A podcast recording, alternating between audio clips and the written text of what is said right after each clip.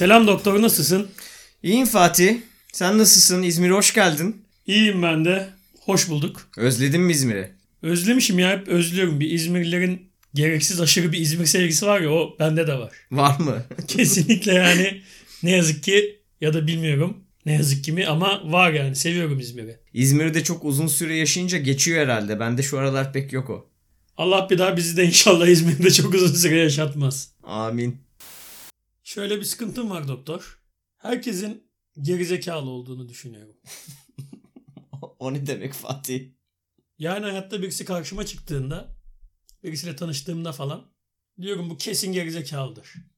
Çok gıcık salak öğretmenler vardır ya sınıfa girip şey derler. Şu anda hepinizin notu benim gözümde 100. Şu gün karneyi versem hepinize 100 vereceğim. Ama siz bunu zamanla düşürebilirsiniz. Hepiniz şu an pırlantasınız modunda öğretmenler var ya. Bu arada ben cidden öğretmenlere çok inanıyordum. Hayatım boyunca hiç 100 alamadım yani. 80 de alamadım. 70 de hemen hemen hiç almadım. Ciddi ciddi çok aşırı motive oluyordum. Şu an puanım 100 ve ben bunu düşürmemeliyim diye. Neyse. Ben işte o öğretmenlerin tam tersiyim. Ben eksi 100 ile başlatıyorum insanları. Diyorum ki bu kesin gerizekalıdır. Bir noktadan sonra bu delilik seviyesini alıyor. Yani diyorum o gerizekalı, şu gerizekalı, bu gerizekalı. Bir noktadan sonra hızımı alamıyorum. Diyorum ki ben gerizekalıyım ya. Yani hayatta gördüğüm en gerizekalı insanlardan birisi benim diyorum. Ben bunda şey demiyorum böyle. Bir depresyon anında falan ben aptalım bilmem ne falan diye ciddi ciddi. Ya diyorum ben bir gerizekalıyım yani. Bu kadar fırsat o bu şu o diğer gerizekalıya verirse belki büyük bir şey yapardı. Muhtemelen haklısın. Gerizekalı olduğum konusunda mı? Herkesin gerizekalı olduğu konusunda İkisinde de. Neden? Ya senin gerizekalı olduğunu zaten ben biliyorum da. Nereden? Genel olarak yıllardır tanıyorum işte seni. Hı. Genel olarak insanların gerizekalı olması konusunda da sana katılıyorum. Ben de ben de bu arada bende de öyle bir şey var ama benimki tam olarak seninkisine benzemiyor. Şöyle anlatayım hemen. Bir ortamda bulunduğumda mesela 2-3 insanı bir arada tartışırken şahit o anda şahit oluyorum duruma. Konuya ben katılmıyorum ama mesela dinliyorum. Bir anda durumdan yabancılaşıp şu anda bu konuşulan konunun genel evren için ve yaşa yani evrene kadar gitmeye bile gerek yok. Yaşadığımız dünya için, ülke için, yan masadaki insanlar için ne kadar anlamsız, ne kadar gereksiz ve hiçbir yere varmayan aslında bu konuyu bizden çok daha iyi bilen insanların zaten oldu. Belki bu konu komple çözülmüş olduğunu falan düşünmeye başladığında genel olarak böyle bir hayatı ne kadar anlamsız gibi bir duyguya kapılıyorum. Evet hepimiz yani gerizekalıyız herhalde gibi bir yaklaşım oluyor bende de. O zaman yani ben gerizekalıyım. Herkes gerizekalı. Sen de gerizekalısın. Ben de gerizekalı. Ben senden de gerizekalı değilim ama. Ona eminim de. Ama gerizekalı olmayan insanlar da var. Sadece biz onlarla hiç muhatap olamıyoruz. Onlar bilim adamları falan mı? Pardon. Bilim insanları. Bilim insanları. Muhtemelen. muhtemelen, onlar, kızlar. muhtemelen onlar da birilerine göre, başka birilerine göre onlar da gerizekalıdır. Zeka nasıl ölç gerçekten ölçülebiliyor mu? Mesela IQ testi falan sence ölçüyor mu bizim zekamızı cidden? Ölçmüyor. Çünkü ben bütün IQ testlerinde efsane kötü neticeler alıyorum. Kesinlikle yanlış. Hayır yani o kadar kötü netice alıyorum ki çok iyi almadığım için yanlış demiyorum. Gerizekalı çıkıyorum yani. Şey bilimsel anlamıyla gerizekalı seviyesinde.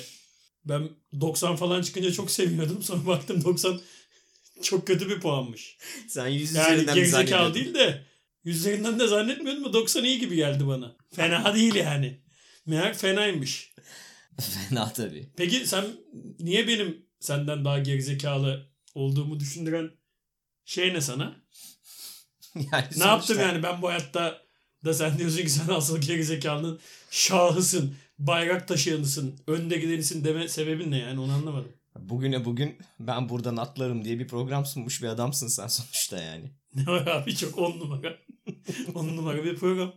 Gamze Özçelik diğer sunucu. Türkiye'nin en ünlü. On, onunla bir problemim yok. Olay senin o programı sunma şeklinle ve genel Atilla Taş. Atilla Taş vardı yarışmada. onunla da bir ilgili problemim yok. O problemim senle. Deprem profesörü birisi vardı. Sen o sen o programı nasıl çıktığını bir anlatsana.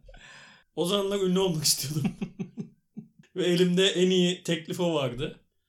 Prime Time Show TV'de program yani. Oradan dedim belki yorum. Ankara'ya gittik.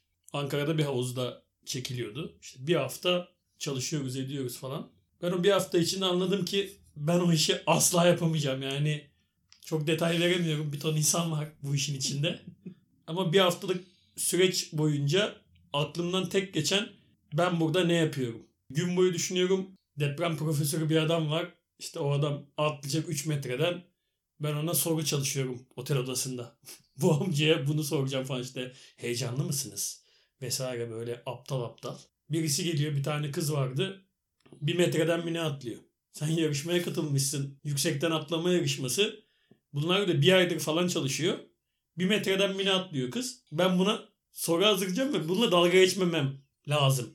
Kural bu. Çok ciddi ciddi sorular sormam lazım aklıma. Ciddi hiçbir şey gelmiyor. Sonra yarışma günü geldi. Olimpik bir stadyum gibi bir şey. Zaten İstanbul'da o boyutta bir tramplen yokmuş. Onun için işte orada atlayacaklar falan. Çekimler orada. 5000 kişi seyirci var. Bütün Ankara orada yani. Bütün Ankara orada dediğim de yani Ankara'nın neyse yani en elit aileleri diyeyim sana. Paso tezahüratlar falan. Yarışmaya yarım saat falan kaldı. Ben inanılmaz heyecanlandım. Çok heyecanlanan bir tip değilimdir genel olarak. Ama ölüyorum heyecandan. Yapım ekibinden birisi vardı. Samimi oldum. İşte o ne istiyorsun falan dedi. Yayında su falan getireyim. Dedim bana bir şey viski al. Yayından yarım saat önce bir başladım viski içmeye. Yayın başladığında iyiyim yani. O an dursam çok güzel. Yani çok güzel hiçbir şekilde çok güzel sunmayacağım da. Hani berbatın bir tık üstü bir sunum yapabileceğim. Öyle program başladı. İşte Atilla Taş geliyor atlıyor. O geliyor atlıyor. Her atlayandan sonra böyle küçük bir ara oluyor. Jenerik, menerik tanıtım falan. O arada tık ben arkadan şişeden biraz daha götürüyorum. Şişeden içtiğim için de ayarını kaçırdım. Bir baktım programın 40. dakikası falan bir şey viski bitmiş. Leş gibi sarhoşum. Hatta böyle orada görüntüler var. Ben tramplen sunucusuydum. Hatırlıyorum. Tramplende duruyorum ben. Aşağıda Gamze Özçelik aşağıda. Gamze Özçelik sunum yapıyor. Ben tramplinin ucunda hani şey pozisyonu var ya tarlası yanmış Kürt çömelmesi. Evet. Tramplinin üstünde yorulmuşum. Öyle oturuyorum sanki ben orada sunucu falan değilim. Normal orada köşeden geçen bir emmi gibi tramplinin üstünde oturuyorum. Kameradan gözüküyorum falan. Şu an sabaha kadar anlatsam o Şeyi yaşatamazsın evet. Asla İzlemek lazım gerçekten. Ama inşallah kimse izlememiştir diyeceğim. İnşallah çok az kişi izlemiştir. Ama doğru yani tamam şu an kabul ettim. ben senden gerizekalıyım. Aynı zamanda tanıştığımda kesin bu gerizekalılık dediğim herkesten de özür diliyorum geriye dönük olarak. Yani benden daha gerizekalı değildir herhalde onlar. Yani ben buradan atlarım sunmayan herkesin benden daha zeki olma ihtimali var. Bir dakika bir dakika. Orada ben, ben buradan atlarımı sunan başka insanlar vardı. Onlar da senden akıllı. Yine hiç değilse o aşağıda falan adam gibi bir şey sunuyor. Benimkisi dibin dibi. Tramplenden atlamadan önce tramplenin ucunda duruyorum ben. Ve çok içtim. Bir ara diyorum çok kötü sundum ya. Hiçbir şey yapamadım falan. Sarhoş da oldum. 10 metrede mi neyiz? Ulan diyorum acaba koşup takım elbise var üstümde. Takım elbise gibi bir şey. Kravat yok da ceket meket. Acaba dedim koşup 3-4 takla attım. Hayvan gibi düşsem bu havuza. Çok süper rating olur. Belki oradan yürü. Muhtemelen oraya seni koyarken de bu çocuk gençtir, girişimci bir çocuk falan, espritüel bir adam. Biz bunu buraya koyalım tam atlamadan önce insanları güldürür müldürür diyorlardı onlar da belki. Tabii benden çok ümitlilerdi. Ama olmadı. Zaten ben programdan sonra direkt hiç otele bile gitmeden İstanbul'a geri döndüm. Onun sonra bir ikinci yayını falan oldu değil mi? İkinci Oldu, bölüm bensiz. oldu sensiz. İnsanlar şuna çok kızıyor işte. Parayı buldu.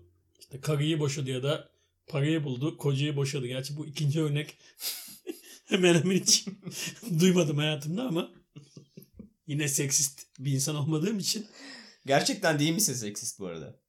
Seksist ne o demek? konuyu başka zaman konuşalım mı? tamam. Biraz seksistim diyerek özet geçeyim. Bir gizem yaratayım. Başka Tamam, bir gün konuşalım. Tamam. Neyse işte parayı buldu. Karıyı boşadı. Parayı buldu. Neyse onu söylemeyeceğim. o yok yani ben bilmiyorum. Varsa da yani az. Bunu insanlar böyle çok büyük bir ayıp olarak görüyor. Ben buna hiç katılmıyorum. Şimdi diyelim ki 25 yaşındasın. Tipin de bu. Ne çok iyi ne çok kötü. Maddi durumun ne çok iyi ne çok kötü. Senin bir klasmanın var yani bu dünyada. Senin evlenebileceğin insanlar var. Bu bir oyun olsa girsen bu parametreleri bu kadar param var, bu kadar tipim var, bu kadar zekam var. Oyun sana açar mesela dünyada evlenebileceğin klasman bu. Ben buna katılmıyorum ama sen devam et. Tamam. Sen de onlardan birisiyle evleniyorsun o an. O anki pozisyonuna göre. Mesela sen zaten 5 kuruşsuz olsan o kız da seninle o kadın da seninle zaten evlenmeyecekti. Bunlar senin belli bir profilin var. Onun da belli bir profili var. Davul bile dengi dengine matematiği çalışıyor. Abi böyle bu yani hiç gülme. Böyle bu.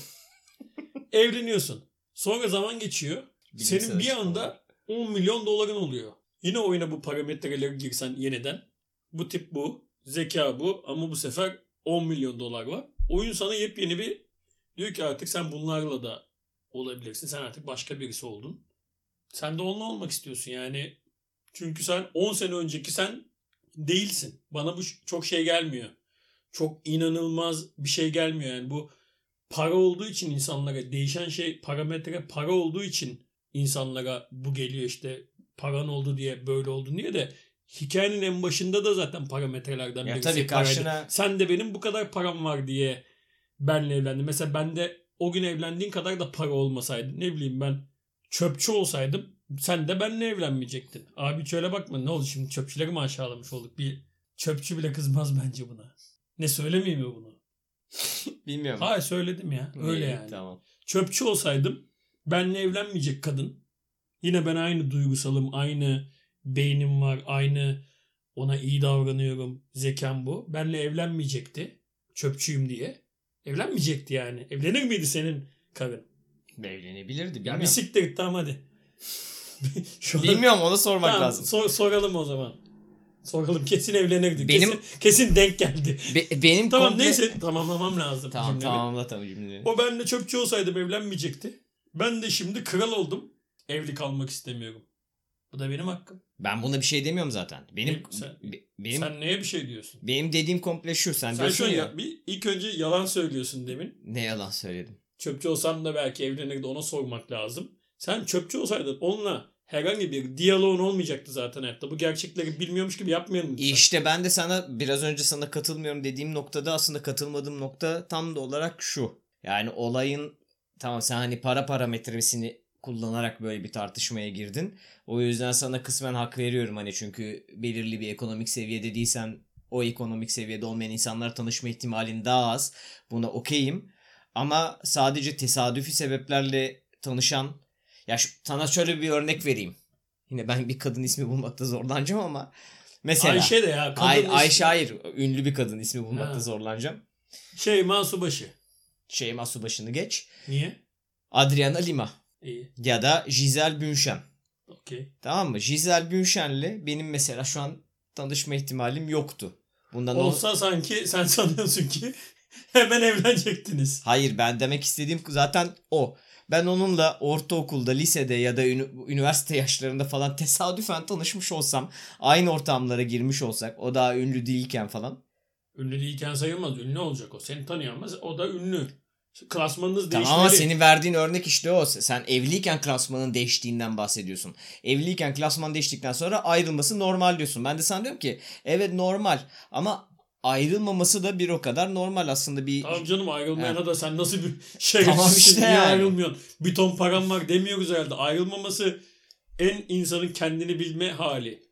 Ayrılmayan erkeğe de kadına da helal olsun. Yani konumu bir anda 100 kat değişmesine rağmen özünü kaybetmemiş insanlara zaten saygı duyulur. Bu toplumda herkes bunu böyle parmakla gösteriyor. Tamam. Yani benim dediğim bunlar tamam bu insanlar doğru insanlar. Ona siz niye ayrılmıyorsunuz demiyorum. Sadece diğerine bu kadar kızmak neden? Evet ayrılmasa daha iyiydi. İşte diyebiliriz işte o onun zor günlerini de gördü. O onun özünü seviyor bilmem ne. Ama ayrılsa da bu ne kadar şerefsiz bir insanmış diye. Çünkü o da onun özünü seviyormuş dediğimiz hali de bunlar aynı klasmanda diye seviyor. Yani o özü dediğin adam kızıyorsun sen bunu söyle- söyleyince de aklıma yani top, genelde kalıp örnek olur. Çöpçü olsaydı o onun özünü sevemi sevmeyecek, sevemeyecekti de değil bak. Bir yerde denk geldi, tanışamadı, onun için sevmedi falan değil. Tanışsa da aa ne kadar iyi de dese ona hiç o gözle bile bakmayacak. Bu benim sınıfımdan değil. En fazla şey der. Herkes hayatında toplumun bir şekilde en alt basamağında kalmış insanlara tanışmıyor mu ve bunların bazılarını çok sevmiyor mu? Seviyor. Aa diyorsun ne kadar tatlı, ne kadar iyi bilmem ne ama onu şey parantezine hiç sokmuyorsun zaten. Ben bununla evlenirim. Sen zaten kafadan ben bununla aynı sınıfta değilim. Bunu ben ancak severim. Ne kadar iyi bir insan. Ben derim. katılmıyorum buna. Ben şu an Giselle Bündchen'le aynı ortama girsem bence ben onu tavlarım. Ne diyeyim hiçbir şey değil. Şu an a- acıdım sana. Vallahi acıdım. Bu aşırı özgüven nereden geliyor? Bilmem. Erkekler de var bu arada. Benim tane daha kimdi o? Efe. Efe'yi biliyorsun. Efe diyor ki ben diyor Leyla Ali'yi teke tekte döverim diyor. Biliyorum bu muhabbeti. Leyla boksör kadın. Muhammed Ali'nin kızı teke tekte döverim diyor ve bunu şeyine demiyor. Şakasına falan da demiyor. Onun gözünde, onun dünyasında o onu döver. Niye? Niyesi işte senin o kızı tavlaman gibi tamamen meçhul, altyapısız bir özgüven. Yani bence beni tanısa ben onu bir şekilde etkilemenin bir yolunu bulurum. Aramızdaki o zenginlik farkı bence unutulacak seviyeye gelebilir. İnşallah kardeşim. Yani tabii. Şimdi senin de kalbini kırmak istemiyorum Tom ama. Brady ile tanışmadan önce olsaydı daha iyiydi tabii. Şimdi hani bir rekabet var. Yani bir de dünya şöyle bir şey. Tamam sen de güzel tatlı iyi bir insansın ama hani zekisin bilmem ne. Ben buradan atlarım diye bir program sunmadın. Hayatta artıların var. Bunu kabul ediyorum. Ama bir de bunun aynısının paralı olanları da var. O da var yani. Sen tavlarım diyorsun Var senin var, aynısının var. Evet, bir var. de cebinde 5 milyon dolara ki hani şimdi o level'larda belki 5 milyon dolara da çok dandik para da Vizyonumuz ona yetti. Vizyonumuz yetmedi yani. Bir de o adamın 100 milyon dolarlıkları da var yani. Niye seninle birlikte olsun? Şimdi seninle birlikte olmasa şey mi diyeceksin ona? Biz seninle lise arkadaşıydık. Senin de götün kalktı mı diyeceksin. Kalktı tabii ki yani. BDSM'de safe work diye bir olay var ya.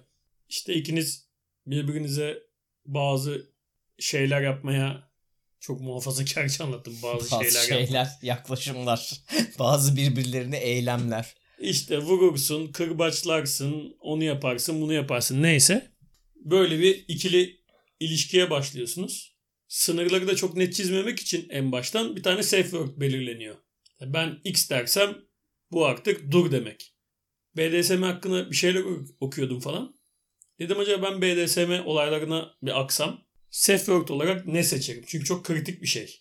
Mesela şey de varmış. Her an kullanılabilecek bir şey seçmemek lazımmış. İlk akla şey geliyor. Dur, Dur de. yapma. Ama BDSM'nin içindeki herkes için dünyanın en saçma kelimesi dur demek. Çünkü dur aslında o işin fantezisi bile olabilir. İşte dur dedikçe aksine daha da vur anlamına da gelebilir. Zaten orada o seksin içinde canın dur demek isteyebilir. Aslında dur demek istemiyorsundur. Onun için çok böyle kel alaka bir kelime seçmek gerekiyor. Peki bu kelime sadece bir kelime mi olmak zorunda? Yo artık ne seçersen ya. İşte kelime olur, cümle olur. Hayır mesela şöyle. Mesela bir tane kelime seçersin. O kelime aslında dur demek değil de bak abi birazcık sınıra yaklaştık. Hani insaflı ol. Birazdan ben asıl kelimeyi söyleyeceğim. Böyle hani katmanlı bir oluşturma yok mu? Tek son noktaya geldiğinde mi insanlar bu kelimeyi kullanıyor? Benim okuduğum, anladığım kadarıyla bir tane kelime var ortada. Yani şey yok. Bunu dersem son noktaya yaklaşıyorum. Dikkat et. Şunu dersem son nokta diye bir şey yok. Mesela safe word yerine pleasure word gibi bir şey yok mu? Bak tam noktasındasın şu an daha çok daha çok yok mu? Ha, bilmiyorum lazım olabilir. Yani daha da vur. Evet daha da vur mesela. Ama vur Sen demek yerine çünkü bu fantaziyi bozuyor ya vur diyemezsin o anda. Yok canım dersin niye? Der, Vur. der misin? Bence vur demekte sıkıntı yok. Yok Vur, mu? vur. Daha da döv, döv. Kırbaçla, kırbaçla. Ayağını boğazıma sok, sok. Ama Buradaki- fantezi orada işte bana yapma deyip de o vuruyor daha çok zevk alıyorum gibi bir o fantazi ise onun yerine işte safe word yerine ben sana vu- vur dediğimde Aa, vardır bence. vurma Doğru. vurma dediğimde daha çok vur Doğru, mesela. Öyle bir fantezi yapıyorlarsa bunu dedikçe devam et. O noktama bas. Bence kesin vardır. Olabilir o da vardır. Peki sen safe word mesela ne seçerdin? Mantı. Neden mantı? Bilmiyorum şu an mantı aklıma geldi bir anda. Hiçbir seks esnasında Mantı demezsin. Mantı demezsin, demezsin? Evet. Sağlam bir şey değil mi? Strong password. strong password yani Tabii şimdi BIST'e bile üye olurken Yani ya bu, bu password sıkıntılı. Mantı herhangi bir seks esnasında insan mantı der mi? Demez evet güzel bir güzel değil mi? güzel güzel password. Ben düşündüm ve hiçbir şey gelmedi aklıma. Yani hiçbir password'ten çok memnun kalamadım. Yani böyle safe word deyince aklıma böyle makara şeyler geliyor. Mesela Devlet Bahçeli. Kendini güvende mi hissediyorsun?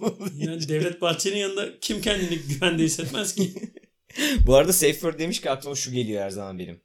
Normal gü- gündelik hayatta da mesela normal iş yerindesin o anda kötü bir gün geçiriyorsun ya da işte bir hata yaptın. Patron geldi seni böyle azarlıyor falan. O anda da böyle bir tane safe word'ün olsa "Aa, bugün bana dokunmayın anlamına gelen. Normalde yine söylemeyeceğim bir şey. Söylemeyeceğim bir şey tabii. İşte yine mantı ama mantı iş yerinde Mantı sen olabilir. Mantı dersen evet sıkıntı. Sıkıntı. İş yerinde ne desen bu safe hani evet ya hiç alakasız bir şey dedi bu. Kırbaçla desem mesela çok alakasız değil. yine Devlet Bahçeli. Bence bütün safe word'lar Devlet Bahçeli olmalı. Hiçbir kontekste hiçbir yere oturmuyor. Oturmuyor mu? Hiçbir şey uymuyor. Yok, uyuyor mu sanki? İş yerinde kesin BDSM'de zaten uymuyor da. İş yerinde de uymuyor. Hiçbir şey de uymuyor. Devlet Bahçeli'yi Gmail şifren bile yapabilirsin. Dünyanın en güvenli, en gereksiz şifresi. Mesela reis öyle değil. reis duble yol yaptı. Duble yol yaptı. Duble yol yaptı. Bu arada prezervatif ne kadar ilkel bir icat aslında. Dünyanın en ilkel icadı prezervatif. Evet ve hala işliyor ama. Bu kadar aptalca bir şey olamaz yani. Nedir bu? Bu sperm bu vajinaya girmemeli demiş. Ne yaparız buna? Araya bir şey koyalım. Evet. Bunu işte tekerleği bulmaktan sonraki ikinci icat olmalı bu. O seviye dandik bir icat yani. Prezervatif şu olmalı. Bugün günümüzde kullandığımız prezervatif hadi tamam biraz teknolojisi yükselmiş de lateks mateks olmuş da özü aynı. Araya kütük gibi bir şey koydum hikayesi. Bence ilk teknoloji olmalıydı. Yani bir şöyle demeliydik. Ya 3000 yıl önce de evet hakikaten. çüküne kabut takıyorlarmış. Ulan onunla onun arasına bir şey koyup teması kestikten sonra ne manası kaldı zaten deyip bizim o 3000 yıl öncenin teknolojisine şu an aşağılayıcı bir gözle bakmamız gerekiyordu. Ama hala teknoloji bir tane bir şeyi şükümüze takıyoruz o da tam uymuyor. Bir de herkes uysun diye biraz onları uzun yapıyorlar. Moralin de bozuluyor. Bu da mı var? Evet yani bu da Hani ben burada Nereden baksan 5 santimlik kısmı ben kıvıramadım. Hem parasını verdim. Ve bu ekstra büyük boy falan dedi standart. Resmen sana her prezervatif taktığında bu teknoloji firmaları hiç düşüncesizce diyor ki bazılarının çükü o kadar. o kadar evet. Yani hoş değil. Bu arada işin komik tarafı sadece hani istenmeyen hamileliğe karşı değil hastalığa karşı da hala en ilkel ve en işlevsel teknoloji. Hala çözüm bulamadılar buna yani. Ki önemli konu. Evet. Allah belalarını versin. Vallahi versin. Birazcık daha para yatırsın. Bu kadar önemli bir konuya insanlar niye bir yatırım yapmıyor? Yok ucuna küçücük bir krem sürelim. Bir şey yapalım ya. Ucunda değil her tarafına bir krem sürelim gerekirse. Her tarafına bak yine biraz vizyon, Vizyon vizyoner sahibi düşün ya. Evet. Yine her tarafına sürdün. Ucunun küçücük bir noktasına böyle minyatür bir şey sürelim. Oradan şey mi gitti? Döl mü gitti? O da peşinden gitsin böyle küçücük mikroskopik. Bütün o dölleri öldürsün. Öldürsün, Mesela şey bitsin. Hamilelik kısmını o Tamam. Şey yapsın. Hastalık kısmı hastalık mı yapacağız? gitti? Onu da antibiyotik gibi bir şey bu. Antibiyotikle olmaz işte. İşte neyse yani. Ben bilim adamıyım ya. Ben sana vizyonu sunuyorum. Küçük bir krem. Ucuna böyle minnacık pıt pıt sürüyorum. Kaç parası vereceğiz buna okey. Ama yapın artık bunu. Hastalıkmış hastalıkmış hepsi bitsin. Sen hala bana sinirlendim harbiden sinirlendim ya. Takılacak bir şey değil prezervatif. Evet. Takın ama yine de. Herkes taksın. Çok ciddiyim yani şaka yapmıyorum. prezervatif kötü bir Kötü bir insan. kötü bir insanı. Çıkmadık fi bence önemli bir müessese. Yani bazı değerlerimizi kaybetmememiz lazım. Kaybetmemeliyiz. Kesinlikle kaybetmemeliyiz. Cidden yani şey Evet. dememeliyiz. İşte çıkmadaki de çok ergence ya işte artık ne alakası var dememeliyiz. Dememeliyiz çünkü ne oluyor? insanların kafası karışıyor. İşte diyor yatıyoruz kalkıyoruz ama acaba sevgili miyiz değil miyiz bilmiyorum. Ki bu hani şey de değil. Sadece kadınlarla ilgili bir problemden bahsetmiyorum. Erkekler Tabii için de bu bir sıkıntı. Erkek de yatsın kalksın gerisi önemli değil. Erkeğin de duyguları olan bir canlı. Öyle mi? Tabii ki. Bazen erkek de yatıyor. Sabah kalkıyorlar mesela. İkisi de işine gidiyor. Erkek de belki çok duygusal anlar yaşadı. Sevgili olmak istiyor. Kendi kendine düşünüyor. Acaba biz sevgili miyiz? Belki kız da düşünüyor. Biz sevgili miyiz? Ya da belki şöyle diyeyim. Kız hiç düşünmüyor. Kız diyor ki o çaktım gitti ya da çaktım gitti de demiyor. Şey diyor. Gitmiyor. Yani bok gibi bir sesti. evet. Ve herif gitmiyor şu Çak- an. evet yani çaktım ve gitmiyor. Bir de orada sevgilinin erkeğin aklında şey var şimdi ben sevgili olacağım ya. Biz seviştik. Bak ben sevgili olma niyetinde bir insanım öyle boşu boşuna sevişmedik gibi bir sanki iyilik yapıyormuş gibi bir ataerkil bir toplumun da verdiği bir altyapıyla kahvaltı falan hazırlıyor ama kız aslında evden gitmesini istiyor. İşte bunlar hep sıkıntı. Sıkıntı tabii. Net Aslında çizgi. şöyle yapsalar en baştan efendi gibi sabah konuşsalar biz dün gece cima eyledik. Peki sadece birbirimize çaktık mı? Yoksa artık birbirimize duygusal olarak mı çakacağız? Yoksa çakmaya devam edeceğiz ama duygusallığı katmadan mı devam edeceğiz? Yoksa artık çakmayacağız da zaten. Yani herkes kendi yoluna gitsin. Mümkünse bunu da çok dillendirmesin. Ama işte biz bu değerlerimizi kaybettiğimiz için insanların iletişimi inanılmaz derecede bu kapitalist dünyada koptuğu için insanlar birbirlerine sevgili miyiz değil miyiz bunu bile sormaya imtina eder hale geldiler ne yazık ki. Bu arada bunun bir başlangıcı olduğu gibi sonun da çok net olması lazım. Ayrıldık mı ayrılmadık mı bu da ciddi bir mevzu. Benim hatta şöyle bir teorim var. Yıllardır bunu herkese anlatmaya çalışıyorum hiçbir zaman bir olay olmadı. İnsanlar ayrıldığında keşke birbirlerine bir referans mektubu yazsa. Hani bir sonraki sevgilisine çıkma teklifi aşamasında iş görüşmesi gibi bunu sunabilse. Dese işte biz ayrıldık eşi bir önceki sevgilisi. Ya ben ayrıldım ama problem onda değildi bendeydi falan gibisinden bir şeyler yazsa ki karşındaki insana bir sonraki ilişkisinde bir referans olsun. Eski sevgilerinden herhangi birisine referans mektubu yazsan kime yazmak isterdin? Kime yazmak? Hepsine yazmak isterdim. Kötü bir ilişkini düşün kötü bir referans mektubu yaz. Kime yazacağını tahmin ediyor Kötü musun? bir referans mektubu Yaz yaz o kıza yaz. yazayım. o Bak şu an elimle baş harfini yazıyorum sana. Anladın mı? Anladım. Ona kötü bir referans mektubu yazar mısın? Bir daha bitsin o kimse onunla çıkmasın. o referans mektubunu okuyan lanet etsin. Ya da yani gaza gelme de gerçek gaza, hislerini gaza, söyle. gaza gelmeyeyim. Sen pislik olsun yapma. Hakkı neyse o referans mektubunu yaz. Ben yapamadım. Hı hı. Bence zaten kimse yapamaz.